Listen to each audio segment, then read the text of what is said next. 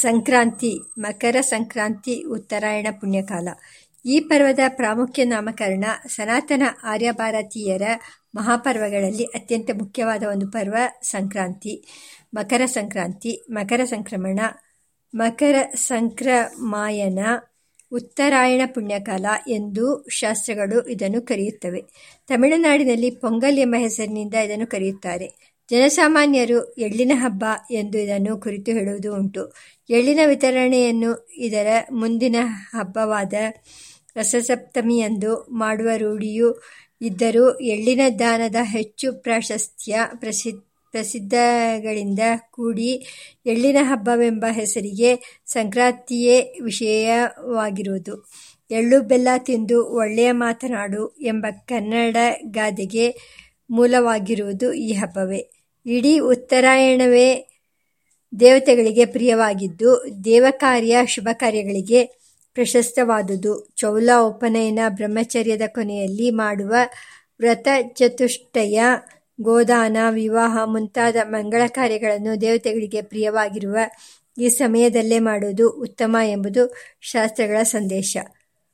ಉದಗಯನ ಪೂರ್ವಪಕ್ಷಾ ಪುಣ್ಯಾಹೇಷು ಕಾರ್ಯಾಣಿ.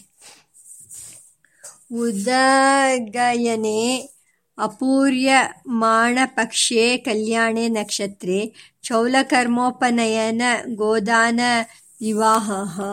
ಉದಗಯನ ಅಪೂರ್ಯಮಾಣಪಕ್ಷೆ ಪುಣ್ಯಾಹೇ ಕುಮಾಯಾಹ. ಪಾಣಿಂ ಲಕ್ಷಣ ಸಂಪನ್ನ ಸ್ಯಾತ್. ಇಂಥ ಉತ್ತರಾಯಣವನ್ನು ಪ್ರಾರಂಭಿಸುವ ದಿನವಾದ ಮಕರ ಸಂಕ್ರಾಂತಿಗೆ ವಿಶೇಷವಾದ ಮಾನ್ಯತೆಯು ಶಾಸ್ತ್ರ ಸಂಪ್ರದಾಯಗಳಲ್ಲಿ ಕಂಡುಬರುವುದು ಸಹಜವೇ ಆಗಿದೆ. ಈ ದಿನದಲ್ಲಿ ಶ್ರದ್ಧಾಭಕ್ತಿ ವಿವೇಕಗಳಿಂದ ಮಾಡುವ ಸ್ನಾನ, ಧ್ಯಾನ, ದಾನ, ಹೋಮ, ಪೂಜೆ, ತರ್ಪಣ ಶ್ರಾದ್ದ ಮುಂತಾದವುಗಳಿಗೆ ಅತ್ಯಂತ ಹೆಚ್ಚಿನ ಫಲವುಂಟೆಂದು ಶಾಸ್ತ್ರಗಳು ಘೋಷಣೆ ಮಾಡುತ್ತವೆ. ಹಾಗೆಯೇ ಈ ದಿನದಲ್ಲಿ ಪವಿತ್ರವಾದ ಆಚರಣೆಯನ್ನು ಇಟ್ಟುಕೊಳ್ಳದೆ ಉಪೇಕ್ಷೆ ಮಾಡುವವನು, ಮತ್ತು ಅಪಿ, ಅಪವಿತ್ರವಾದ ಕರ್ಮಗಳನ್ನು ಮಾಡುವವನು ಅತ್ಯಂತ ಪಾಪಭಾಜನನಾಗುತ್ತಾನೆಂದು ಜ್ಞಾನಿಗಳು ಉಪದೇಶ ಮಾಡುತ್ತಾರೆ. ಸಂಕ್ರಾಂತಾಂ ಪಕ್ಷಯೋರಂತೆ ಗ್ರಹಣೆ ಚಂದ್ರ ಸೂರ್ಯಯೋ ಗಂಗಾಸ್ನಾತೋ ನರಃ ಕಾಮಾತ್ ಬ್ರಹ್ಮಣ ಸದನಂ ವ್ರಜೇತ್. ರವಿಸಂಕ್ರಮಣೆ ಪುಣ್ಯೆ ನ ಸ್ನಾಯಾದ್ಯಸ್ತು ಮಾನವ ಸಪ್ತಜನ್ಮಸ್ಯಸೌ ರೋಗಿ ನಿರ್ಧನಶ್ಚೋಪಜಾಯತೆ. ಸಂಕ್ರಾಂತೌ ವ್ಯಾನಿ ದತ್ತಾನಿ ಹವ್ಯಕವ್ಯಾನಿ ಮಾನವೈಃ ತಾನಿ ನಿತ್ಯಂ ದದಾತ್ಯರ್ಕಃ ಪುನರ್ಜನ್ಮನಿ ಜನ್ಮನಿ. ರಾಹುದರ್ಶನಂ ಸಂಕ್ರಾಂತಿ ವಿವಾಹ ಮತ್ಯಾವೃದ್ಧಿಷು ಸ್ನಾನದಾನಾದಿಕಂ ಕುರ್ಯನ್ನಿಶಿ ಕಾಮ್ಯವ್ರತೇಷು ಚ ಧೇನುಂ ತಿಲಮಯೀಂ ರಾಜನ್ ದದ್ಯಾದ್ಯಶ್ಚೋತ್ತರಾಯಣೆ ಸರ್ವಾನ್ ಕಾಮಾನವಾಪ್ನೋತಿ ವಿಂದತೆ ಪರಮಂ ಸುಖಂ ಉತ್ತರೆ ವಸ್ತುದಾನಂ ಮಹಾಫಲಂ ತಿಲಪೂರ್ವಮನದ್ವಾಹಂ ದತ್ವಾ ರೋಗೈ ಪ್ರಮುಚ್ಯತೆ ತಸ್ಮಾತ್ತಸ್ಯಾಂ ತಿಲೈ ಸ್ನಾನಂ, ಕಾರ್ಯಂ ಚೋದ್ವರ್ತನಂ ಬುಧೈಃ, ದೇವತಾನಾಂ ಪಿತॄಣಾಂ ಚ ಸೋದಕೈಸ್ತರ್ಪಣಂ ತಿಲೈಃ. ಪುರಾ ಮಕರಸಂಕ್ರಾಂತೌ ಶಂಕರೋ ಗೋಸವೇ ಕೃತೆ ತಿಲಾನುತ್ಪಾದಯಾಮಾಸ ತೃಪ್ತಯೇ ಸರ್ವದೇಹಿನಾಂ. ಈ ದಿವಸದಲ್ಲಿ ರಾತ್ರಿಯಲ್ಲಿ ದಾನ ಮಾಡುವುದು ಕೂಡ ಪ್ರಶಸ್ತವೇ. ಸಂಕ್ರಾಂತಿ ಸಂಕ್ರಮ, ಸಂಕ್ರಮಣ ಎಂಬ ಶಬ್ದಕ್ಕೆ ಸೂರ್ಯನು ಒಂದು ರಾಶಿಯಿಂದ ಮತ್ತೊಂದು ರಾಶಿಗೆ ಹೆಜ್ಜೆ ಇಡುವಂತೆ ದರ್ಶನವಾಗುವುದು ಎಂದು ಅರ್ಥ. ರವೇಃ ಸಂಕ್ರಮಣಂ ರಾಶೌ ಸಂಕ್ರಾಂತಿರಿತಿ ಕಥ್ಯತೆ. ಸ್ನಾನದಾನತಪಶ್ರಾದ್ದಹೋಮಾದಿಷು ಮಹಾಫಲಾ ಮೇಷಾದಿಷು ದ್ವಾದಶರಾಶಿಷು ಕ್ರಮೇಣ ಸಂಸರತಃ ಸೂರ್ಯಸ್ಯ ಉತ್ತರ ಉತ್ತರರಾಶೌ ಸಂಕ್ರಮಣಂ ಪ್ರವೇಶ ಸಂಕ್ರಾಂತಿ. ಸೂರ್ಯನು ಒಂದು ರಾಶಿಯಿಂದ ಮತ್ತೊಂದು ರಾಶಿಯಲ್ಲಿ ಪ್ರವೇಶ ಮಾಡುವುದಲ್ಲದೆ ಗ್ರಹಗಳು ನಕ್ಷತ್ರ ಮತ್ತು ರಾಶಿಗಳಲ್ಲಿ ಪ್ರವೇಶ ಮಾಡುವುದು ಕೂಡ ಸಂಕ್ರಾಂತಿ ಪುಣ್ಯಕಾಲದಲ್ಲಿಯೇ ಆದರೂ ಸೂರ್ಯನು ಒಂದು ರಾಶಿಯಿಂದ ಮತ್ತೊಂದು ರಾಶಿಗೆ ಪ್ರವೇಶ ಮಾಡುವುದನ್ನೇ ವಿಶೇಷವಾಗಿ ಸಂಕ್ರಾಂತಿ ಎಂದು ಕರೆಯುವುದು ರೂಢಿಯಾಗಿದೆ. ನ ಕೇವಲ इत्यैव सङ्क्रमायने पुण्यकालः किन्तु सर्वेषां ग्रहाणां नक्षत्रराशिसङ्क्रमे पुण्यकालो भवति सर्वग्रहाणां राश्यन्तरसङ्क्रमण वाचिनोऽपि सङ्क्रान्ति शब्दस्य सङ्क्रान्तेः पुण्यकालस्तु षोडशोभयतः कलाः ಇತ್ಯಾದಿ ಶಾಸ್ತ್ರೇ ರವಿ ಸಂಕ್ರಮಣ ಮಾತ್ರ ಪರತ್ವಂ. ಇಂಥ ಸಂಕ್ರಾಂತಿಗಳು ಹನ್ನೆರಡು ಮೇಷ ಸಂಕ್ರಾಂತಿ, ವೃಷಭ ಸಂಕ್ರಾಂತಿ, ಮಿಥುನ ಸಂಕ್ರಾಂತಿ, ಕಟಕ, ಕರ್ಕಾಟಕ ಸಂಕ್ರಾಂತಿ, ಸಿಂಹ ಸಂಕ್ರಾಂತಿ, ಕನ್ಯಾ ಸಂಕ್ರಾಂತಿ, ತುಲಾ ಸಂಕ್ರಾಂತಿ, ವೃಶ್ಚಿಕ ಸಂಕ್ರಾಂತಿ, ಧನುಷ್ ಸಂಕ್ರಾಂತಿ, ಮಕರ ಸಂಕ್ರಾಂತಿ ಕುಂಭ ಸಂಕ್ರಾಂತಿ ಮತ್ತು ಮೀನಾ ಸಂಕ್ರಾಂತಿ. ಇವುಗಳಲ್ಲಿ ಕರ್ಕಟ ಮತ್ತು ಮಕರ ಸಂಕ್ರಮಣಗಳು ಅಯನ ಸಂಕ್ರಾಂತಿಗಳು, ಮೇಷ ಮತ್ತು ತುಲಾ ಸಂಕ್ರಮಣಗಳು, ವಿಷಮ ಸಂಕ್ರಾಂತಿಗಳು, ಮಿಥುನ, ಕನ್ಯಾ, ಧನಸ್ಸು ಮತ್ತು ಮೀನಾ ಸಂಕ್ರಮಣಗಳು, ಷಡಶೀತಿ ಅಥವಾ ಷಡಶೀತಿಮುಖ ಸಂಕ್ರಾಂತಿಗಳು ಮತ್ತು ವೃಷಭ, ಸಿಂಹ, ವೃಶ್ಚಿಕ ಮತ್ತು ಕುಂಭ ಸಂಕ್ರಮಣಗಳು ವಿಷ್ಣುಪದಿ ಅಥವಾ ವಿಷ್ಣುಪದ ಸಂಕ್ರಾಂತಿಗಳು ಎಂದು ವಿಭಾಗ ಮಾಡಲಾಗಿದೆ. ಹೀಗೆ ಸಂಕ್ರಾಂತಿ ಸಂಕ್ರಮಣ ಸಂಕ್ರಮಗಳು ಹನ್ನೆರಡಿದ್ದರೂ ಮಕರ ಸಂಕ್ರಾಂತಿಯನ್ನೇ ಮಾತ್ರವೇ ಎನ್ನು ಮಾತ್ರವೇ ಸಾಮಾನ್ಯ ಜನರು ಸಂಕ್ರಾಂತಿ ಎಂದು ಕರೆಯುವುದಕ್ಕೆ ಕಾರಣ ಅದು ಅತ್ಯಂತ ಪವಿತ್ರವಾಗಿರುವುದು. ಉಳಿದ ಸಂಕ್ರಾಂತಿಗಳನ್ನು ಆಚರಿಸಲು ಆಗದಿದ್ದವರು ಕೂಡ ಈ ಸಂಕ್ರಾಂತಿಯನ್ನು ಅವಶ್ಯವಾಗಿ ಆಚರಿಸಬೇಕು. ಹೀಗೆ ಪವಿತ್ರಗಳಲ್ಲಿಯೂ ಪವಿತ್ರವೆಂದು ಪ್ರಸಿದ್ಧವಾಗಿರುವ ಪರ್ವ ವಿಶೇಷ ಮಕರ ಸಂಕ್ರಾಂತಿ. ಸೂರ್ಯನಾರಾಯಣನು ದಕ್ಷಿಣದಿಂದ ಉತ್ತರ ದಿಕ್ಕಿಗೆ ಉತ್ತರ ಮಾರ್ಗಕ್ಕೆ ಹೆಜ್ಜೆ ಇಡಲು ಪ್ರಾರಂಭಿಸುವ ಪವಿತ್ರ ಸಮಯವಾಗಿರುವುದರಿಂದ ಉತ್ತರಾಯಣ ಪುಣ್ಯಕಾಲವೆಂದು ಈ ಪರ್ವವು ಕಲೆಯ ಕರೆಯಲ್ಪಡುತ್ತದೆ. ವಿಶೇಷ ವಿಧಿಯಿಂದ ಹಾಲನ್ನು ಕಾಯಿಸಿ ಉಕ್ಕಿಸುವ ದಿವಸವಾದ್ದರಿಂದ ತಮಿಳುನಾಡಿನಲ್ಲಿ ಪೊಂಗಲ್ ಎಂಬ ಹೆಸರಿನಿಂದ ಇದು ಪ್ರಸಿದ್ಧವಾಗಿದೆ. ಎಳ್ಳಿನೊಡನೆ ಬೆಲ್ಲ ಮುಂತಾದ ಉಪಸ್ಕರಗಳನ್ನು ಮಿಶ್ರಣ ಮಾಡಿ, ದಾನ ಮಾಡಿ ಸೇವಿಸುವ ದಿನವಾದ್ದರಿಂದ ಎಳ್ಳಿನ ಹಬ್ಬ ಎಂದು ಸಾಮಾನ್ಯ ಜನರು ಇದನ್ನು ಹೆಸರಿಸುವ ರೂಢಿ ಬಂದಿದೆ ಎಂದು ಯಾವಾಗ ಆಚರಿಸಬೇಕು? ಸಂಕ್ರಾಂತಿಯು ಸೌರಮಾನದ ಹಬ್ಬ. ಮಕರ ಮಾಸದ ಪ್ರಾರಂಭ ದಿವಸದಲ್ಲಿ ಮಕರ ಸಂಕ್ರಾಂತಿಯ ಆಚರಣೆ. ಚಾಂದ್ರಮಾನದಂತೆ ಪುಷ್ಯ ಮಾಸದಲ್ಲಿ ಇದು ಬೀಳುತ್ತದೆ. ಜನವರಿ ಮಾಸದ ಹನ್ನೆರಡು, ಹದಿಮೂರು ಅಥವಾ ಹದಿನಾಲ್ಕನೆಯ ದಿನಾಂಕದಂದು ಈ ಪರ್ವವು ಒದಗಿ ಬರುತ್ತದೆ. ಇದು ಸಂಕ್ರಾಂತಿ ಹಬ್ಬದ ದಿವಸವೆಂದು ಸ್ಥೂಲವಾಗಿ ಹೇಳಬಹುದಾದರೂ ಪುಣ್ಯಕಾಲವನ್ನು ಸ್ನಾನ, ದಾನ, ಧ್ಯಾನ, ತರ್ಪಣ ಇತ್ಯಾದಿಗಳ ಮೂಲಕ ಯಾವ ನಿರ್ದಿಷ್ಟ ಸಮಯದಲ್ಲಿ ಆಚರಿಸಬೇಕು ಎಂಬುದನ್ನು ನಿರ್ಣಯಿಸುವುದು ಕಷ್ಟ. ಸೂರ್ಯನು ಒಂದು ರಾಶಿಯಿಂದ ಮತ್ತೊಂದು ರಾಶಿಗೆ ಪ್ರವೇಶಿಸುವ ನಿರ್ದಿಷ್ಟ ಕಾಲ ವಿಶೇಷವು ಅತ್ಯಂತ ಸೂಕ್ಷ್ಮವಾದುದು. ತ್ರುಟಿ ಕಾಲಕ್ಕಿಂತಲೂ ಸಾವಿರದ ಒಂದು ಭಾಗದಷ್ಟು ಸೂಕ್ಷ್ಮವಾದುದು. ಚರ್ಮದೃಷ್ಟಿಯುಳ್ಳವರಿಗೆ ಅದು ತಿಳಿಯುವುದಿಲ್ಲ. ಯೋಗಿಗಳು ಮಾತ್ರವೇ ಅದನ್ನು ಗಮನಿಸಬಲ್ಲರು. ಆ ಮುಖ್ಯ ಕಾಲವನ್ನು ತಿಳಿಯಲು ಸಾಮಾನ್ಯ ಜನರಿಗೆ ಅಸಾಧ್ಯವಾದ್ದರಿಂದ ಅವರು ಯಥೋಚಿತವಾಗಿ ಅದಕ್ಕೆ ಹತ್ತಿರವಾದ ಹಿಂದಿನ ಅಥವಾ ಮುಂದಿನ ಕಾಲಗಳಲ್ಲಿ ಕರ್ಮಗಳನ್ನು ಆಚರಿಸಬೇಕು. ಕರ್ಮಾಚರಣೆಯ ಕಾಲವು ಸಂಕ್ರಾಂತಿಗೆ ಎಷ್ಟೆಷ್ಟು ಹತ್ತಿರವಾಗಿದ್ದರೆ ಅಷ್ಟೆಷ್ಟು ಉತ್ತಮ ಎಂದು ಶಾಸ್ತ್ರಗಳು ಹೇಳುತ್ತವೆ. ಸಂಕ್ರಾಂತಿ ಸಮಯ सूक्ष्मः दुर्ज्ञेयः पिशितेक्षणैः त्रुटेः सहस्रभागो यः स कालो रविसङ्क्रमे अतः अनुष्ठाने मुख्यकालासम्भवात् सङ्क्रान्तिसम्बन्धिनौ पूर्वोत्तरकालौ गृहीतम्यौ या याः सन्निहिता नाड्यः तास्ताः ಪುಣ್ಯತಮಾ ಸ್ಮೃತಾ ಸಂಕ್ರಮಣವು ಹುಟ್ಟುವುದಕ್ಕೆ ಹಿಂದಿನ ಮತ್ತು ಮುಂದಿನ ಮೂವತ್ತು ನಾಡಿಗಳು ಪವಿತ್ರವಾದುವು ಷಡಶೀತಿ ಸಂಕ್ರಮಗಳಲ್ಲಿ ಸಂಕ್ರಮಣಗಳಲ್ಲಿ ಅರವತ್ತು ಗಳಿಗೆಗಳು ವಿಷ್ಣುಪದಿ ಸಂಕ್ರಮಣದಲ್ಲಿ ಹದಿನಾರು ಗಣಿಗೆಗಳು ಪವಿತ್ರವಾದುವು. ಅವುಗಳನ್ನು ಮೀರಿ ಹೋಗಬಾರದು ಎಂದು ಅತ್ಯಂತ ಸಾಮಾನ್ಯ ಜನರಿಗಾಗಿ ಕಾಲವನ್ನು ನಿಗದಿ ಮಾಡಲಾಗಿದೆ. ತದ್ಯೋಗಾದಪತ್ಯದಶ್ಚೋರ್ಧ್ವಂ ತ್ರಿಂಶನ್ನಾಡ್ಯಃ ಷಡಶೀತ್ಯಾ ಷಡಶೀತ್ಯಾಮತೀತಾಯಾಂ ಷಷ್ಟಿರುಕ್ತಾಸ್ತು ನಾಡಿಕಾಃ ಪುಣ್ಯಾಯಾಂ ವಿಷ್ಣುಪದ್ಯಾಂ ಚ ಪ್ರಾಕ್ ಪಶ್ಚಾದಪಿ ಷೋಡಶ. ಇದು ಸಾಮಾನ್ಯವಾದ ಪುಣ್ಯಕಾಲ. ಪುಣ್ಯತಮವಾದ ಕಾಲ ಯಾವುದು ಎಂದರೆ ಪುಣ್ಯಕಾಲವು ಹುಟ್ಟುವುದಕ್ಕೆ ಅತ್ಯಂತ ಹತ್ತಿರವಾದ ಮೂರು, ನಾಲ್ಕು, ಐದು, ಏಳು, ಎಂಟು, ಒಂಬತ್ತು ಅಥವಾ ಹನ್ನೆರಡು ಗಳಿಗೆಗಳು ಕ್ರಮವಾಗಿ ಪುಣ್ಯತಮ. ತ್ರಿಚತುಃ ಪಂಚಸಪ್ತಾಷ್ಟ ನವ ದ್ವಾದಶ ಏವಚ ಕ್ರಮೇಣ ಘಟಿಕಾಹ್ಯೇತಾಸ್ತತ್ಪುಣ್ಯಂ ಪಾರಮಾರ್ಥಿಕಂ. ಇದಲ್ಲದೆ ಸಂಕ್ರಾಂತಿಗಳಲ್ಲಿ ಪುಣ್ಯಕಾಲವು ಎಷ್ಟು ಹೊತ್ತು ಇರುತ್ತದೆ ಎಂಬುದಕ್ಕೆ ಹಿಂದಿನ ಅಥವಾ ಮುಂದಿನ ಹದಿನಾರು ಅಥವಾ ಹದಿನೈದು ನಾಡಿಗಳ ಕಾಲ ಎಂದು ಶಾಸ್ತ್ರಗಳಲ್ಲಿ ಸಾಮಾನ್ಯವಾದ ಉತ್ತರವನ್ನು ನೋಡುತ್ತೇವೆ.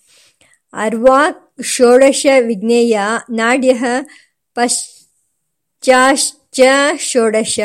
ಕಾಲ ವಿದ್ವದ್ಭಿः ಪರಿಕೀರ್ತಿತಃ ಸಂಕ್ರಾಂತೌ ಪುಣ್ಯಕಾಲಸ್ತು ಷೋಡಶೋಭಯತಃ ಕಲಾಃ ಅತೀತಾನಾಗತೋ ಭೋಗೋ ನಾಡ್ಯಃ ಪಂಚದಶಸ್ಮೃತಾಃ ಕಾಲದ ಬಗೆಗೆ ಎಲ್ಲ ನಿಯಮಗಳನ್ನು ಗಮನಿಸಿ ಧರ್ಮಸಿಂಧು ಗ್ರಂಥವು ಈ ಕೆಳಗೆ ಕಂಡಂತೆ ಸಿದ್ಧಾಂತವನ್ನು ಹೇಳುತ್ತದೆ. ವಿಷು ಪುಣ್ಯ ದಿನಗಳಲ್ಲಿ ಎಂದರೆ ಮೇಷ ಮತ್ತು ತುಲಾ ಸಂಕ್ರಮಣಗಳಲ್ಲಿ ಪುಣ್ಯಕಾಲವು ಹುಟ್ಟುವುದಕ್ಕೆ ಹಿಂದಿನ ಮತ್ತು ಮುಂದಿನ ಹದಿನೈದು ಗಳಿಗೆಗಳು ವೃಷಭ, ಸಿಂಹ, ವೃಶ್ಚಿಕ ಮತ್ತು ಕುಂಭ ಸಂಕ್ರಮಣಗಳಲ್ಲಿ ಹಿಂದಿನ ಹದಿನಾರು ಗಳಿಗೆಗಳು ಮಿಥುನ, ಕನ್ಯಾ, ಧನಸ್ಸು ಮತ್ತು ಮೀನ ಸಂಕ್ರಮಣಗಳಲ್ಲಿ ಮುಂದಿನ ಹದಿನಾರು ಗಳಿಗೆಗಳು ಕರ್ಕಾಟಕ ಸಂಕ್ರಮಣದಲ್ಲಿ ದಕ್ಷಿಣಾಯನ ಪುಣ್ಯಕಾಲದಲ್ಲಿ ಹಿಂದಿನ ಮೂವತ್ತು ಗಳಿಗೆಗಳು ಮತ್ತು ಮಕರ ಸಂಕ್ರಮಣದಲ್ಲಿ ಉತ್ತರಾಯಣ ಪುಣ್ಯಕಾಲದಲ್ಲಿ ಮುಂದಿನ ನಲವತ್ತು ಗಳಿಗೆಗಳು ಪುಣ್ಯಕಾಲಗಳು. ಎಲ್ಲ ಸಂಕ್ರಮಣಗಳಲ್ಲೂ ಹಿಂದಿನ ಮತ್ತು ಮುಂದಿನ ಮೂವತ್ತು ಗಳಿಗೆಗಳು ಷಡಶೀತಿ ಪುಣ್ಯಕಾಲದಲ್ಲಿ ಅದು ಕಳೆದ ಅರವತ್ತು ಗಳಿಗೆಗಳು. ವಿಷ್ಣುಪದಿ ಪುಣ್ಯಕಾಲದಲ್ಲಿ ಹಿಂದಿನ ಮತ್ತು ಮುಂದಿನ ಹದಿನಾರು ಗಳಿಗೆಗಳು. ಇವುಗಳಲ್ಲಿ ನಮಗೆ ಈ ಲೇಖನದಲ್ಲಿ ಪ್ರಕೃತವಾಗಿರುವುದು ಕೇವಲ ಮಕರ ಸಂಕ್ರಾಂತಿಯ ಕಾಲ ನಿರ್ಣಯವಾದರೂ ಉಳಿದ ಸಂಕ್ರಾಂತಿಗಳ ಕಾಲನಿರ್ಣಯ ವಿಷಯವನ್ನು ಪ್ರಾಸಂಗಿಕವಾಗಿ ಅವಶ್ಯಕವೆಂದು ಭಾವಿಸಿ ನಿರೂಪಿಸಿದ್ದೇವೆ. ಉತ್ತರಾಯಣ ಪುಣ್ಯಕಾಲ, ಮಕರ ಸಂಕ್ರಾಂತಿ ಮತ್ತು ದಕ್ಷಿಣಾಯನ ಪುಣ್ಯಕಾಲ ಕರ್ಕಾಟಕ ಸಂಕ್ರಾಂತಿಗಳಲ್ಲಿ ಕರ್ಮಾಚರಣೆಯನ್ನು ಯಾವ ಸಂದರ್ಭದಲ್ಲಿ ಮಾಡಬೇಕು ಎಂಬುದರ ಬಗ್ಗೆ ದಕ್ಷಿಣ ಭಾರತದಲ್ಲಿ ಈ ಕೆಳಗಿನ ನಿಯಮವನ್ನು ಅನುಸರಿಸುತ್ತಾರೆ. ಉತ್ತರಾಯಣ ಪುಣ್ಯಕಾಲದಲ್ಲಿ ಪುಣ್ಯಕಾಲವು ಹುಟ್ಟಿದ ಅನಂತರ ಇಪ್ಪತ್ತು ಗಳಿಗೆಯವರೆಗೂ ಕರ್ಮವನ್ನು ಆಚರಿಸಬಹುದು. ದಕ್ಷಿಣಾಯನ ಪುಣ್ಯಕಾಲದಲ್ಲಿ ಪುಣ್ಯಕಾಲವು ಹುಟ್ಟುವುದಕ್ಕೆ ಮೊದಲು ಇಪ್ಪತ್ತು ಗಳಿಗೆಯವರೆಗೂ ಕರ್ಮವನ್ನು ಆಚರಿಸಬಹುದು. ಎರಡರಲ್ಲೂ ಉತ್ತರಾಯಣದಲ್ಲೇ ಕರ್ಮಾಚರಣೆ. ಅಯನೇ ಅಯನೇ ವಿಂಶತಿ ಪೂರ್ವಂ, ಅಯನೇ ವಿಂಶತಿ ಪರಂ. ಸಂಕ್ರಾಂತಿಯು ಹಗಲಿನಲ್ಲಿ ಸೂರ್ಯಾಸ್ತಮಯ, ಸೂರ್ಯಾಸ್ತಮಯಕ್ಕೆ ಎರಡು ಅಥವಾ ಅದಕ್ಕಿಂತ ಕಡಿಮೆ ಗಳಿಗೆಗೆ ಗಳಿಗೆ ಮಾತ್ರ ಇರುವಾಗ ಬಂದರೆ, ಮಿಥುನ, ಕನ್ಯಾ, ಧನಸ್ಸು, ಮೀನ ಮತ್ತು ಮಕರ ಸಂಕ್ರಾಂತಿಗಳಲ್ಲಿ ಪುಣ್ಯಕಾಲವು ಸಂಕ್ರಾಂತಿಗೆ ಮೊದಲೇ ಎಂದು ತಿಳಿಯಬೇಕು. ಸಂಕ್ರಾಂತಿಯು ಪ್ರಾತಃ ಕಾಲದಲ್ಲಿ ಸೂರ್ಯೋದಯದಿಂದ ಎರಡು ಅಥವಾ ಅದಕ್ಕಿಂತ ಕಡಿಮೆ ಗಳಿಗೆ ಇರುವಾಗ ಬಂದರೆ, ವೃಷಭ, ಸಿಂಹ, ವೃಶ್ಚಿಕ, ಕುಂಭ ಮತ್ತು ಕರ್ಕಾಟಕ ಸಂಕ್ರಮಣಗಳಲ್ಲಿ ಪುಣ್ಯಕಾಲವು ಸಂಕ್ರಾಂತಿಯ ಅನಂತರ ಎಂದು ತಿಳಿಯಬೇಕು. ಸಂಕ್ರಾಂತಿಯು ರಾತ್ರಿಯಲ್ಲಿ ಅರ್ಧರಾತ್ರಿಗೆ ಮೊದಲೇ ಬಂದರೆ ಪುಣ್ಯಕಾಲವು ಸಂಕ್ರಾಂತಿಗೆ ಮೊದಲು ಹಗಲಿನ ಉತ್ತರಾರ್ಧದಲ್ಲಿ ಎಂದು ತಿಳಿಯಬೇಕು. ಸಂಕ್ರಾಂತಿಯು ರಾತ್ರಿಯಲ್ಲಿ ಅರ್ಧರಾತ್ರಿಯಲ್ಲಿ ಅಥವಾ ಅದರ ಅನಂತರ ಬಂದರೆ ಪುಣ್ಯಕಾಲವು ಎರಡು ದಿನ ದಿವಸಗಳಲ್ಲಿ, ಅಂದರೆ ಸಂಕ್ರಾಂತಿಗೆ ಹಿಂದಿನ ಹಗಲಿನ ಉತ್ತರಾರ್ಧದಲ್ಲಿ ಮತ್ತು ಮುಂದಿನ ಹಗಲಿನ ಪೂರ್ವಾರ್ಧದಲ್ಲಿ ಎಂದು ತಿಳಿಯಬೇಕು.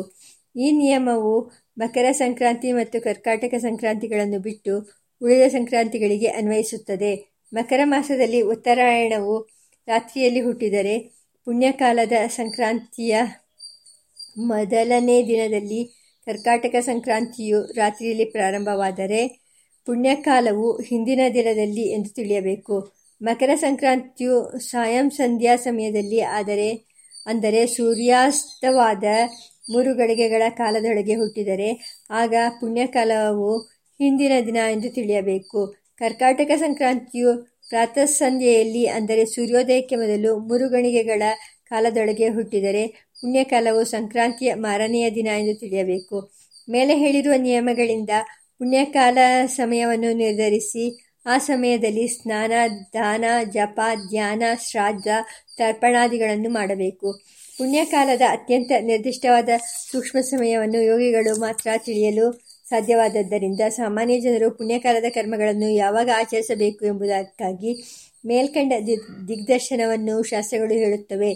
ಪುಣ್ಯಕಾಲದ ಆ ನಿರ್ದಿಷ್ಟವಾದ ಅತ್ಯಂತ ಸೂಕ್ಷ್ಮ ಸಮಯವನ್ನು ಮತ್ತು ಪುಣ್ಯಕಾಲದ ನಿಖರವಾದ ವ್ಯಾಪ್ತಿಯ ಕಾಲವನ್ನು ಯೋಗಧ್ಯಾನದಿಂದ ತಿಳಿಯಲು ಸಾಧ್ಯವಾಗುವಂತೆಯೇ ಯೋಗಿಗಳು ಬೋಧಿಸಿದ ನಾಡಿ ವಿಜ್ಞಾನದ ಅಭ್ಯಾಸದಿಂದಲೂ ಸಾಧಕರು ತಿಳಿಯಬಹುದೆಂಬುದನ್ನು ಯೋಗಿವರೇಣ್ಯರು ನಾಡಿ ವಿಜ್ಞಾನದ ಪರಮಾಚಾರ್ಯರೂ ಆಗಿದ್ದ ಶ್ರೀ ಗುರುದೇವರು ತಮ್ಮ ಚರಣವ್ಯೂಹಕ್ಕೆ ಸೇರಿದ ಕೆಲವು ಶಿಷ್ಯರಿಗೆ ಪ್ರಯೋಗ ವಿಜ್ಞಾನದ ಮೂಲಕ ತಿಳಿಸಿಕೊಟ್ಟವರೆಂಬ ವಿಷಯವನ್ನು ಇಲ್ಲಿ ಸ್ಮರಿಸುತ್ತೇವೆ. ಹಬ್ಬದ ಆಚರಣಾ ವಿಧಾನವನ್ನು ಇಲ್ಲಿ ಸಂಕ್ಷೇಪವಾಗಿ ಉಲ್ಲೇಖಿಸುತ್ತೇವೆ. ಸಂಕ್ರಾಂತಿಯು ಗ್ರಹಣದಂತೆ ಅತ್ಯಂತ ಪುಣ್ಯಕಾಲವೆಂದು ಪರಿಗಣಿಸಲಾಗಿರುವುದರಿಂದ ಆ ಪುಣ್ಯಕಾಲದಲ್ಲಿ ಪುಣ್ಯತೀರ್ಥಗಳಲ್ಲಿ ಸ್ನಾನ ಮಾಡುವುದು ಅತ್ಯಂತ ಪ್ರಶಸ್ತ. ಇದರಿಂದ ಪುಣ್ಯ ಪುರುಷಾರ್ಥಗಳ ಲಾಭವಾಗುತ್ತದೆ. ಅಷ್ಟೇ ಅಲ್ಲ, ಆಗ ಸ್ನಾನ ಮಾಡದಿದ್ದರೆ ಅನಿಷ್ಟ ಪ್ರಾಪ್ತಿಯು ಉಂಟಾಗುತ್ತದೆ. ರೋಗ ಮತ್ತು ದೌರ್ಭಾಗ್ಯಗಳು ಉಂಟಾಗುತ್ತವೆ ಎಂದು ಶಾಸ್ತ್ರಗಳು ಹೇಳುತ್ತವೆ. ಅಂದು ಗಂಗಾ ಸ್ನಾನ ಮಾಡಿದರೆ ಬ್ರಹ್ಮಲೋಕ ಪ್ರಾಪ್ತಿ ಉಂಟಾಗುತ್ತದೆ. ಪುಣ್ಯಸ್ನಾನ ಮಾಡದಿದ್ದರೆ ಏಳು ಜನ್ಮಗಳವರೆಗೆ ರೋಗ ರುಜಿನಗಳು ಬರುತ್ತವೆ ಮತ್ತು ದಾರಿದ್ರ್ಯದ ಪೀಡೆ ಉಂಟಾಗುತ್ತದೆ ಎಂದು ಪುರಾಣಗಳು ಘೋಷಣೆ ಮಾಡುತ್ತವೆ. ಗಂಗಾಸ್ನಾತೋ ನರಃ ಕಾಮದ್ ಬ್ರಹ್ಮಣ ಸದನಂ ವ್ರಜೇತ್ ರವಿಸಂಕ್ರಮಣೆ ಪುಣ್ಯೆ ನ ಸ್ನಾಯಾದ್ಯಸ್ತು ಮಾನವಃ ಸಪ್ತಜನ್ಮನ್ಯಸೌ ರೋಗಿ ನಿರ್ಧನಶ್ಚೋಪಜಾಯತೆ ಇದು ಶರೀರದ ಕೊಳೆಯನ್ನು ತೊಳೆಯುವ ಮಲಾಪಕರ್ಷಣ ಸ್ನಾನವಲ್ಲ। ಮಾನಸಿಕ ದೋಷಗಳನ್ನು ತೊಳೆಯುವ ಪುಣ್ಯ ಸ್ನಾನ ಎಂಬುದು ನೆನಪಿನಲ್ಲಿಡಬೇಕಾದ ವಿಷಯ. ಅದಕ್ಕಾಗಿ ಅಂದು ಬಿಸಿನೀರಿನಿಂದ ಅಭ್ಯಂಗ ಸ್ನಾನವನ್ನು ಮಾಡುವುದಕ್ಕಿಂತ ತಣ್ಣೀರಿನಲ್ಲಿ ಸ್ನಾನ ಮಾಡುವುದು ಶ್ರೇಯಸ್ಕರ.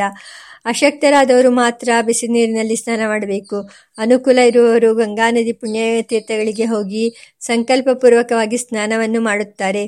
ಪುಣ್ಯಸ್ನಾನ ನಂತರ ಶ್ರಾದ್ದಕ್ಕೆ ಅಧಿಕಾರಿಗಳಾದವರು ಪಿತೃಗಳನ್ನು ಕುರಿತು ತರ್ಪಣಾದಿ ರೂಪದಲ್ಲಿ ಶ್ರಾದ್ದ ಮಾಡಬೇಕು, ದಾನ ಧರ್ಮಗಳನ್ನು ಮಾಡಬೇಕು. ಇದು ಪ್ರಕೃತಿಯು ಸಹಜವಾಗಿ ಮನಸ್ಸನ್ನು ಅಂತರ್ಮುಖವಾಗಿಸುವ ಕಾಲವಾದ್ದರಿಂದ ಪರಮಾತ್ಮನ ಧ್ಯಾನಕ್ಕೆ ಅತ್ಯಂತ ಪ್ರಶಸ್ತವಾದ ಕಾಲ. ಅದಕ್ಕೆ ಪೋಷಕವಾದ ಮಂತ್ರ, ಜಪ, ಪೂಜೆ, ಪಾರಾಯ, ಪಾರಾಯಣಗಳಿಗೂ ಎತ್ತಿದ ಕಾಲ. ಧ್ಯಾನ ದೀಕ್ಷೆಯನ್ನು ಮಂತ್ರದೀಕ್ಷೆಯನ್ನು ಪಡೆಯುವುದಕ್ಕೆ ಇದು ಉತ್ತಮವಾದ ಕಾಲ. ಎಳ್ಳಿನ ಹಬ್ಬ ಎಂದೇ ಪ್ರಸಿದ್ಧವಾಗಿರುವ ಈ ಪರ್ವ ದಿನದಲ್ಲಿ ಎಳ್ಳನ್ನು ನಾನಾ ರೂಪದಲ್ಲಿ ಬಳಸುತ್ತಾರೆ. ಎಳ್ಳಿನಿಂದ ಸ್ನಾನ ಮಾಡುತ್ತಾರೆ. ಎಳ್ಳಿನ ನೀರಿನಿಂದ ತರ್ಪಣ ಕೊಡುತ್ತಾರೆ. ಎಳ್ಳಿನಿಂದ ನಿರ್ಮಿತವಾದ ಗೋವನ್ನು ದಾನ ಮಾಡಬಹುದು. ಬರಿಯ ಎಳ್ಳನ್ನು ಅಥವಾ ಬೆಲ್ಲ, ಕೊಬ್ಬರಿ, ಕಡಲೆಕಾಯಿ ಇತ್ಯಾದಿ ಪರಿಕರಗಳಿಂದ ಕೂಡಿದ ಎಳ್ಳನ್ನು ದಾನ ಮಾಡುತ್ತಾರೆ. ಪೀಡಾ ಪರಿಹಾರಾರ್ಥವಾಗಿ ಅಂತ ಎಳ್ಳನ್ನು ಶಿಶುಗಳ ಮೇಲೆ ಸುರಿಯುತ್ತಾರೆ. ಅಂತೆಯೇ ಬದರಿ ಫಲವನ್ನು, ಎಳಚಿ ಹಣ್ಣು, ಬೋರೆ ಹಣ್ಣುಗಳನ್ನು ಮಕ್ಕಳ ಮೇಲೆ ಸುರಿಯುವುದು ಉಂಟು. ಮಕ್ಕಳಿಗೆ ಆರತಿಯನ್ನು ಎತ್ತಿ ಗುರು ಹಿರಿಯರಿಗೆ ನಮಸ್ಕಾರ ಮಾಡಿ ಆಶೀರ್ವಾದ ಪಡೆಯುತ್ತಾರೆ. ದೇವತಾ ಪೂಜೆಯನ್ನು ವಿಶೇಷವಾಗಿ ಆಚರಿಸಿ ಪ್ರಸಾದವನ್ನು ಸ್ವೀಕರಿಸುತ್ತಾರೆ. ಅಂದು ದೇವರಿಗೆ ನೈವೇದ್ಯ ಮಾಡಿ ಸ್ವೀಕರಿಸುವ ಭೋಜ್ಯ ಪದಾರ್ಥಗಳಲ್ಲಿ ಪೊಂಗಲ್ ಎಂದು ಕರೆಯಲ್ಪಡುವ ಹೆಸರುಬೇಳೆ ಸೇರಿಸಿದ ಹುಗ್ಗಿಯು ಮುಖ್ಯವಾದುದು. ಇದಕ್ಕೆ ಹಿಂದಿನ ತಿಂಗಳಾದ ಧನುರ್ಮಾಸದಲ್ಲಿ ಪ್ರತಿದಿನವೂ ದೇವರಿಗೆ ಅರ್ಪಿಸಲ್ಪಡುವ ನೈವೇದ್ಯವಾದ ಮೇಲ್ಕಂಡ ಭೋಜ್ಯ ದ್ರವ್ಯಕ್ಕೆ ಈ ದಿವಸದಲ್ಲಿ ಮಂಗಳಾರಂಭ ಸಮರ್ಪಣೆ ನಡೆಯುತ್ತದೆ. ತಮಿಳುನಾಡಿನಲ್ಲಿ ಪೊಂಗಲ್ ಎಂಬುದು ಅತ್ಯಂತ ಸಂಭ್ರಮ ಸಡಗರಗಳಿಂದ ಆಚರಿಸಲ್ಪಡುವ ಹಬ್ಬ. ಆ ಶಬ್ದಕ್ಕೆ ಉಕ್ಕುವುದು ಎಂದರ್ಥ. ತೊಳೆದು ಗೋಮಯದಿಂದ ಲೇಪಿಸಲ್ಪಟ್ಟ ಅಲಂಕೃತವಾದ ಒಲೆಯ ಮೇಲೆ ಪಾತ್ರೆಯಲ್ಲಿ ಹಾಲನ್ನು ಕಾಯಿಸಿ, ಉಕ್ಕಿಸಿ ಸುರಿಸುವ ಮಂಗಳ ವಿಧಿಯು ಅಂದು ವಿಶೇಷವಾಗಿ ಆಚರಿಸಲ್ಪಡುತ್ತದೆ. ಗೋವುಗಳನ್ನು ಅಂದು ವಿಶೇಷವಾಗಿ ಪೂಜಿಸಲಾಗುತ್ತದೆ. ಅವುಗಳಿಗೆ ಸ್ನಾನ ಮಾಡಿಸಿ ಅವುಗಳ ಕೊಂಬುಗಳಿಗೆ ಬಣ್ಣ ಹಚ್ಚಿ ಅಲಂಕರಿಸುತ್ತಾರೆ. ಅವುಗಳಿಗೆ ಪ್ರಿಯವೂ ಹಿತಕರವೂ ಆದ ರಸಪೂರ್ಣವಾದ ಹುಲ್ಲುಕಡ್ಡಿ, ಧಾನ್ಯ, ಕಾಯಿ, ಬೆಲ್ಲಗಳನ್ನು ಅವುಗಳಿಗೆ ತಿನ್ನಿಸುತ್ತಾರೆ ಪಿಂಡ ಪರಿಹಾರಾರ್ಥವಾಗಿ ಅವು ಉರಿಯುತ್ತಿರುವ ಬೆಂಕಿಯನ್ನು ದಾಟಿ ಹೋಗುವಂತೆ ಮಾಡುತ್ತಾರೆ. ಇದಕ್ಕೆ ಕಿಚ್ಚು ಹಾಯಿಸುವುದು ಎಂದು ಹೆಸರು. ಮಧ್ಯಾಹ್ನ ಭೋಜನಾನಂತರ ಪರಿಕರ ಸಹಿತವಾದ ಎಳ್ಳನ್ನು, ಕಬ್ಬಿನ ಜಲ್ಲೆಯ ಚೂರುಗಳನ್ನು, ಸಕ್ಕರೆಯಿಂದ ಮಾಡಿದ ವಿಗ್ರಹಗಳನ್ನು ಹಂಚುವ ಪದ್ಧತಿಯೂ ಇದೆ. ಆಗ ಇಷ್ಟಮಿತ್ರರೊಡನೆ ಮಧುರವಾದ ಮಾತುಗಳನ್ನು ಆಡುತ್ತಾರೆ. ಎಳ್ಳು ಬೆಲ್ಲಗಳನ್ನು ಸ್ವೀಕರಿಸಿದವರೆಲ್ಲರೂ ಮಧುರವಾದ ಮಾತುಗಳನ್ನೇ ಆಡಬೇಕು ಎಂದು ಜ್ಞಾಪಿಸಲು ಎಳ್ಳು ಬೆಲ್ಲವ ತಿಂದು ಒಳ್ಳೆ ಮಾತನಾಡು ಎಂಬ ಕನ್ನಡ ಲೋಕೋಕ್ತಿಯನ್ನು ಬಳಸುತ್ತಾರೆ. ಮರಾಠಿ, ಹಿಂದಿ ಭಾಷೆಗಳಲ್ಲೂ ಇದೇ ಅರ್ಥದ ಲೋಕೋಕ್ಷಿ, ಲೋಕೋಕ್ತಿಗಳಿವೆ. ಸಂಕ್ರಾಂತಿಯ ದಿವಸ ಮಾತ್ರವಲ್ಲದೆ ಅದರ ಹಿಂದಿನ ಮತ್ತು ಮುಂದಿನ ದಿನಗಳು ಅನುಬಂಧಿಯಾದ ಹಬ್ಬಗಳಾಗಿ ಆಚರಿಸಲ್ಪಡುತ್ತವೆ. ಹಿಂದಿನ ದಿನವನ್ನು ಭೋಗಿಯ ಹಬ್ಬ ಎಂದು ಕರೆಯುತ್ತಾರೆ. ಸಂಕ್ರಾಂತಿಯು ಯೋಗಿ ಭೋಗಿ ಇಬ್ಬರಿಗೂ ಪ್ರಿಯವಾದ ಹಬ್ಬವಾಗಿದೆ. ಸಂಕ್ರಾಂತಿಯ ಮಾರನೆಯ ದಿವಸವು ಕನು ಹಬ್ಬ ಎಂಬ ಹೆಸರಿನಿಂದ ಪ್ರಸಿದ್ಧವಾಗಿದೆ. ತಮಿಳುನಾಡಿನ ಸಂಪ್ರದಾಯದವರು ಇದನ್ನು ವಿಶೇಷವಾಗಿ ಆಚರಿಸುತ್ತಾರೆ. ಈ ಕನು ಹಬ್ಬದ ವಿಧಿಯನ್ನು ಆಚರಿಸುವವರು ಸ್ತ್ರೀಯರು. ಇದು ಭೂತಗಳಿಗೆ ತೃಪ್ತಿಯನ್ನುಂಟು ಮಾಡುವ ವಿಶೇಷ ವಿಧಿ. ಇದರಲ್ಲಿ ಸಂಕ್ರಾಂತಿಯ ದಿವಸ ಅಡಿಗೆ ಮಾಡಿ ದೇವರಿಗೆ ನಿವೇದನೆ ಮಾಡಿ ಮೆಕ್ಕಿರುವ ಭಕ್ಷ್ಯ ಭೋಗ್ಯ ಚೋಷ್ಯ, ಲೇಹ್ಯ ದ್ರವ್ಯಗಳನ್ನು ಸೇರಿಸಿಕೊಂಡು ತಂಗಳನ್ನದಿಂದ ತಯಾರಿಸಿದ ಕೆಂಪು, ಹಳದಿ, ಮುಂತಾದ ಬೇರೆ ಬೇರೆ ಬಣ್ಣದ ಅನ್ನದ ಹಿಡಿಗಳನ್ನು, ತುತ್ತು ಮತ್ತು ಹಣ್ಣು, ಕಬ್ಬಿನ ಚೂರು ಇತ್ಯಾದಿಗಳನ್ನು ಮನೆಯ ಹೊರಗೆ ಎಳೆಗಳ ಮೇಲೆ ಇರಿಸಿ ಅವುಗಳನ್ನು ಭೂತಗಳಿಗೆ ಸಮರ್ಪಿಸುತ್ತಾರೆ. ಇವುಗಳನ್ನು ಪ್ರಾತಃ ಕಾಲ ಸ್ನಾನಕ್ಕೆ ಮೊದಲು ಸಮರ್ಪಿಸಿ ಅನಂತರ ಸ್ನಾನ ಮಾಡುವುದು ಉಂಟು.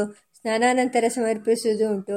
ಅಂದು ಮಧ್ಯಾಹ್ನ ಸಾಯಂಕಾಲಗಳಲ್ಲಿ ಹೆಂಗಸರು ಉಪವನಾದಿಗಳಲ್ಲಿ ಸೇರಿ ಅಲ್ಲಿ ಪ್ರತಿಯೊಬ್ಬರ ಮನೆಯಲ್ಲಿ ಮಾಡಿರುವ ಭಕ್ಷ್ಯ ಭೋಜನಾದಿಗಳನ್ನು ಪರಸ್ಪರವಾಗಿ ಹಂಚಿ ತಿನ್ನುವ ರೂಢಿಯೂ ಉಂಟು. ಕನು ಅನ್ನದ ಬಲಿಯನ್ನು ಇಡುವಾಗ ಹೆಂಗಸರು ಕಾಗೆಗೆ ಕಲ್ಯಾಣ, ಗುಬ್ಬಚ್ಚಿಗೆ ಸೀಮಂತ ಇತ್ಯಾದಿ ವಿಚಿತ್ರವಾದ ಹಾರೈಕೆ ಹೇಳಿಕೆಗಳನ್ನು ಬಳಸುವುದುಂಟು. ಮರಕ, ಮಕರ ಸಂಕ್ರಾಂತಿಯಿಂದ ಪ್ರಾರಂಭವಾಗುವ ಉತ್ತರಾಯಣವು ದೇವತೆಗಳಿಗೆ ಪ್ರಿಯವಾಗಿ ಉಪನಯನ ಚೂಡಕರ್ಮಾದಿ ಮಂಗಳ ಕಾರ್ಯಗಳಿಗೆ ಶುಭ ಸಮಯವಾಗಿದ್ದರೂ ಮಕರ ಸಂಕ್ರಾಂತಿಯ ದಿವಸದಲ್ಲಿ ಉಪನಯನ ಚೂಡಕರ್ಮಾದಿ ಶುಭ ಕಾರ್ಯಗಳನ್ನು ಇಟ್ಟುಕೊಳ್ಳಬಾರದು. ಧ್ಯಾನ, ದಾನ, ಜಪ ಇತ್ಯಾದಿಗಳು ಮಾತ್ರ ಅಂದು ವಿಶೇಷ ಪ್ರಶಸ್ತವಾಗಿವೆ. ಈ ಸಂಕ್ರಾಂತಿಯ ದಿವಸ ರಾತ್ರಿ ವೇಳೆಯಲ್ಲಿ ದೇವತಾ ಪೂಜೆಯ ನಂತರ ಜ್ಯೋತಿಷ್ಕರನ್ನು ಗೌರವಿಸಿ ಅವರ ಬಾಯಿಯಿಂದ ಸಂಕ್ರಾಂತಿ ಮೂರ್ತಿಯ ಸ್ವರೂಪ ಮತ್ತು ಆ ವರ್ಷದ ಸಂಕ್ರಾಂತಿ ಫಲವನ್ನು ಓದಿಸಿ ತಿಳಿಯುವ ವಾಡಿಕೆಯೂ ಇದೆ. ಜ್ಯೋತಿಷ್ಕರು ಆಗ ಪಂಚಾಂಗವನ್ನು ಪೂಜೆ ಮಾಡಿ ಸಂಕ್ರಾಂತಿ ಮೂರ್ತಿಗೆ ಮೂರು ತಲೆಗಳು, ಎರಡು ಮುಖಗಳು, ಐದು ಬಾಯಿಗಳು, ಮೂರು ಕಣ್ಣುಗಳು, ಜೋಲಾಡುವ ಕಿವಿ ಮತ್ತು ಹುಬ್ಬುಗಳು, ಕೆಂಪು ಹಲ್ಲು, ಉದ್ದವಾದ ಮೂಗು, ಎಂಟು ತೋಳುಗಳು, ಎರಡು ಕಾಲುಗಳು, ವಿಕಾರವಾದ ಸ್ವರೂಪ, ಕಪ್ಪು ಬಣ್ಣ ಅರ್ಧ ಗಂಡು ಮತ್ತು ಅರ್ಧ ಹೆಣ್ಣಿನ ರೂಪ ಎಂದು ವರ್ಣಿಸಿ ಆ ಸಂಕ್ರಾಂತಿಯ ವಿಶೇಷವಾದ ನಾಮಧೇಯದ ಫಲ, ಅದು ಬಂದಿರುವ ವಾರದ ಫಲ, ಪಕ್ಷದ ಫಲ, ತಿಥಿಯ ಫಲ, ನಕ್ಷತ್ರದ ಫಲ, ಯೋಗಕರಣಗಳ ಫಲ, ಅದರ ದೃಷ್ಟಿ ಮತ್ತು ಪ್ರಯಾಣದ ದಿಕ್ಕು, ಕಾಲ, ಅದರ ಸ್ನಾನ ತೀರ್ಥದ ಫಲ, ವಸ್ತ್ರಲೇಪನ, ಪುಷ್ಪ, ಅಲಂಕಾರ, ಆಹಾರ, ವಾಹನ, ಆಯುಧ, ಆಸನ ಜನನ, ದಿಕ್ಕು, ವಯಸ್ಸಿನ ಅವಸ್ಥೆ ಇತ್ಯಾದಿಗಳ ಫಲಗಳೇನು ಎಂಬುದನ್ನು ವ್ಯಾಖ್ಯಾನಿಸುತ್ತಾರೆ. ಸಂಕ್ರಾಂತಿಯು ಪಿತೃಪೂಜೆಗೆ ಪ್ರಶಸ್ತವಾದ ದಿವಸವಾದ್ದರಿಂದ ಅಂದು ತರ್ಪಣಾದಿಗಳನ್ನು ಆಚರಿಸುವವರು ಏಕಭುಕ್ತ ಮಾಡಬೇಕು, ಒಂದು ವೇಳೆ ಉಪವಾಸ ಮಾಡಬೇಕು. ಇತರರು ರಾತ್ರಿಯಲ್ಲಿ ಮಿತವಾಗಿ ಆಹಾರವನ್ನು ಸೇವಿಸಿ ಪರಮಾತ್ಮನ ಧ್ಯಾನ ಸೇವೆಗಳಲ್ಲಿ ಹೆಚ್ಚು ಕಾಲವನ್ನು ಕಳೆಯುವುದು ಪ್ರಶಸ್ತ. ಉತ್ತರಾಯಣದ ವಿಶಿಷ್ಟತೆಯನ್ನು ಕುರಿತು ಪ್ರಸಿದ್ಧವಾಗಿರುವ ಒಂದು ಸಮಸ್ಯೆಯನ್ನು ವಿಮರ್ಶಿಸಿ ಪರ್ವದ ಆಚರಣೆಯ ವಿಧಿವಿಧಾನಗಳನ್ನು ಆನಂತರ ವಿಚಾರ ಮಾಡುತ್ತೇವೆ. ಉತ್ತರಾಯಣ ಸಮಸ್ಯೆ. ಆಯನ ಎಂದರೆ ಮಾರ್ಗ. ಆಯನಂ ವರ್ತ್ಮ ಮಾರ್ಗಾದ್ವ ಪಂತಾನಃ ಪದವಿ ಸ್ಮೃತಿ ಉತ್ತರಾಯಣ ಎಂದರೆ ಉತ್ತರದ ಮಾರ್ಗ. ಆ ಉತ್ತರ ದಿಕ್ಕಿನ ಮಾರ್ಗದಲ್ಲಿ ಸೂರ್ಯನು ಸಂಚರಿಸುವಂತೆ ಕಾಣುವ ಕಾಲವಿಶೇಷವನ್ನು ಪಾರಿಭಾಷಿಕವಾಗಿ ಉತ್ತರಾಯಣ ಎಂದು ಕರೆಯುತ್ತಾರೆ. ಸೂರ್ಯನು ಮಕರ ರಾಶಿಯನ್ನು ಪ್ರವೇಶಿಸಿದಾಗ ಪ್ರಾರಂಭವಾಗಿ ಕರ್ಕಟ ರಾಶಿಯಲ್ಲಿ ಪ್ರವೇಶಿಸುವವರೆಗೂ ಇರುತ್ತದೆ ಈ ಕಾಲ. ಹಾಗೆಯೇ ಸೂರ್ಯನು ಕರ್ಕಟ್, ಕರ್ಕಟ ರಾಶಿಯಲ್ಲಿ ಹೆಜ್ಜೆ ಹಾಕಿ ಮಕರ ರಾಶಿಯನ್ನು ಪ್ರವೇಶಿಸುವವರೆಗೂ ಇರುವ ಕಾಲವಿಶೇಷವು ದಕ್ಷಿಣಾಯನ ಎನಿಸುತ್ತದೆ. ಉತ್ತರಾಯಣಮಪ್ಯುಕ್ತಂ ಮಕರಸ್ಥೆ ದಿವಾಕರೆ ಕರ್ಕಟಾದಿಸ್ಥಿತೆ ಬಾನೌ ದಕ್ಷಿಣಾಯನ ಮುಚ್ಯತೆ ಉತ್ತರ ಎಂಬ ಶಬ್ದಕ್ಕೆ ಶ್ರೇಷ್ಠ ಎಂಬ ಅರ್ಥವೂ ಆಗುತ್ತದೆ। ಇದರಿಂದ ಉತ್ತರಾಯಣ ಎಂದರೆ ಶ್ರೇಷ್ಠವಾದ ಮಾರ್ಗ ಮತ್ತು ಆ ಮಾರ್ಗದಲ್ಲಿ ಸೂರ್ಯನು ಸಂಚರಿಸುವ ಶ್ರೇಷ್ಠವಾದ ಕಾಲವು ಉತ್ತರಾಯಣವಾಗುತ್ತದೆ। ಸೂರ್ಯನು ಉತ್ತರ ದಿಕ್ಕಿಗೆ ಸಂಚರಿಸುವ ಕಾಲ ಮತ್ತು ಶ್ರೇಷ್ಠವಾದ ಕಾಲ ಎಂಬ ಎರಡು ಅರ್ಥಗಳು ಪ್ರಕೃತವಾದ ಉತ್ತರಾಯಣಕ್ಕೆ ಹೊಂದಿಕೊಳ್ಳುತ್ತದೆ. ಇವುಗಳಲ್ಲಿ ಮೊದಲನೆಯ ಅರ್ಥ ಕಣ್ಣಿಗೆ ಗೋಚರವಾಗುತ್ತದೆ. ಎರಡನೆಯದು ಶಾಸ್ತ್ರ ಮತ್ತು ಅನುಭವಗಳಿಂದ ತಿಳಿಯಲ್ಪಡಬೇಕಾದ ವಿಷಯ. ಅದು ತಾನೇ ಈಗ ಸಮಸ್ಯಾತ್ಮಕವಾಗಿರುವುದು. ಉತ್ತರಾಯಣ ಸಮಯದಲ್ಲಿ ಏನು ಶ್ರೇಷ್ಠತೆಯ ವಿಶೇಷ ಇದೆ ಎಂದರೆ ದೇವತೆಗಳ ಹಗಲು ಎಂದು ಕರೆಯಲ್ಪಟ್ಟು ದೇವತೆಗಳಿಗೆ ಪ್ರೀತಿಕರವಾದ ವೇದವ್ರತ, ವಿವಾಹ, ಚೂಡಾಕರ್ಮ ಉಪನಯನ ಇತ್ಯಾದಿಗಳಿಗೆ ಅದು ಪ್ರಶಸ್ತವಾದ ಸಮಯವಾಗಿದೆ. ಇದಕ್ಕೆ ವಿರುದ್ಧವಾಗಿ ದೇವತೆಗಳಿಗೆ ರಾತ್ರಿಯೆಂದು ಕರೆಯಲ್ಪಟ್ಟು ಪಿತೃದೇವತೆಗಳಿಗೆ ಪ್ರಿಯವಾದ ತರ್ಪಣ ಶ್ರಾದ್ದಾದಿಗಳಿಗೆ ಪ್ರಶಸ್ತವಾದುದು ದಕ್ಷಿಣಾಯನ. ದೈವೇ, ರಾತ್ರ್ಯಹನಿ ವರ್ಷಂ ಪ್ರವಿಭಾಗಸ್ತಯೋ ಪುನಃ ಅಹಸ್ತತ್ರೋದಗಯನಂ ತಾತ್ ರಾತ್ರಿ ಸ್ಯಾದ್ದಕ್ಷಿಣಾಯನಂ. ಧ್ಯಾನ, ದಾನ, ಪೂಜೆ, ಮಂತ್ರೋಪದೇಶ ಇತ್ಯಾದಿ ದೇವತಾ ಕಾರ್ಯಗಳಿಗೆ ಉತ್ತರಾಯಣವು ಪ್ರಶಸ್ತ ಎಂಬುದು ಶಾಸ್ತ್ರಗಳ ಅಭಿಪ್ರಾಯ. ಇದರ ಬಗ್ಗೆ ಹೆಚ್ಚು ಆಕ್ಷೇಪಣೆ ಇಲ್ಲ. ಆದರೆ ಉತ್ತರಾಯಣವನ್ನು ಕುರಿತ ಮತ್ತೊಂದು ಪ್ರಸಿದ್ಧಿಯು ಪ್ರಸಿದ್ಧಿಯು ವಿಚಾರ ವಿಮರ್ಶೆಗೆ ಎಡೆಕೊಟ್ಟಿದೆ. ಏನು ಆ ಪ್ರಸಿದ್ಧಿ? ಎಂದರೆ, ಉತ್ತರಾಯಣದಲ್ಲಿ ಮರಣ ಹೊಂದಿದವರು ಮೋಕ್ಷವನ್ನು ಹೊಂದುತ್ತಾರೆ ಎಂಬ ಶಾಸ್ತ್ರ ಪ್ರತಿಜ್ಞೆ. ಇದು ತಾನೇ ಗೊಂದಲವನ್ನೆಬ್ಬಿಸಿರುವ ಪ್ರತಿಜ್ಞೆ. ಕಾಶಿಯಲ್ಲಿ ಮರಣ ಹೊಂದಿದವರು ಮುಕ್ತಿಯನ್ನು ಹೊಂದುತ್ತಾರೆ ಎಂಬಂತೆಯೇ ಉತ್ತರಾಯಣದಲ್ಲಿ ಮರಣ ಹೊಂದಿದವರು ಮುಕ್ತಿಯನ್ನು ಪಡೆಯುತ್ತಾರೆ ಎಂಬ ಮಾತು ಶಾಸ್ತ್ರಗಳಲ್ಲಿ ಕಂಡುಬರುತ್ತದೆ. ದಕ್ಷಿಣಾಯದ ಕಾಲದಲ್ಲಿ ಶರಶೈಯಲ್ಲಿ ಬೀಳಿಸಲ್ಪಟ್ಟ ಮಹಾಯೋಗಿ ಭೀಷ್ಮರು ಮೇಲ್ಕಂಡ ಕಾರಣಕ್ಕಾಗಿಯೇ ಉತ್ತರಾಯಣ ಬರುವವರೆಗೂ ತನ್ನ ಪ್ರಾಣವನ್ನು ಧರಿಸಿಕೊಂಡಿದ್ದ ಎಂಬ ಅಭಿಪ್ರಾಯವನ್ನು ಮಹಾಭಾರತದಲ್ಲಿ ನೋಡುತ್ತೇವೆ. ಧಾರಯಿಷ್ಯಾಮ್ಯಹಂ ಪ್ರಾಣನ್ ಪ್ರಾಣಾತ್ಪತಿತೋಪಿ ಉತ್ತರಾಯಣ ಉತ್ತರಾಯಣಮನ್ವಿಚ್ಛನ್ ಸುಗತಿ ಪ್ರತಿಕಾಂಕ್ಷೆಯ. ಭೂಮಿಯಲ್ಲಿ ಬಿದ್ದು ಬಿಟ್ಟಿದ್ದರೂ ಕೂಡ ನಾನು ಸದ್ಗತಿಯನ್ನು ಬಯಸುವವನಾಗಿ ಉತ್ತರಾಯಣವನ್ನು ನಿರೀಕ್ಷಿಸುತ್ತೇನೆ. ಅಲ್ಲಿಯವರೆಗೂ ಪ್ರಾಣವನ್ನು ಧರಿಸಿಕೊಂಡಿರುತ್ತೇನೆ. ಭೀಷ್ಮವಚನ. ಹಾಗೆಯೇ ದಕ್ಷಿಣಾಯನದಲ್ಲಿ ದೇಹವನ್ನು ಬಿಟ್ಟವನಿಗೆ ಮುಕ್ತಿಯಿಲ್ಲ. ಅವನು ಪಿತೃಮಾರ್ಗವನ್ನು ಹಿಡಿದು ಚಂದ್ರನಲ್ಲಿ ಸಾಯುಜ್ಯ ಹೊಂದುತ್ತಾನೆ. ಚಂದ್ರನನ್ನು ಹೊಂದಿದವನಿಗೆ ಪುನರಾವರ್ತಿಯುಂಟು ಎಂಬುದು ಉಪನಿಷತ್ತುಗಳ ಸ್ಪಷ್ಟವಾದ ಅಭಿಪ್ರಾಯವಾಗಿದೆ.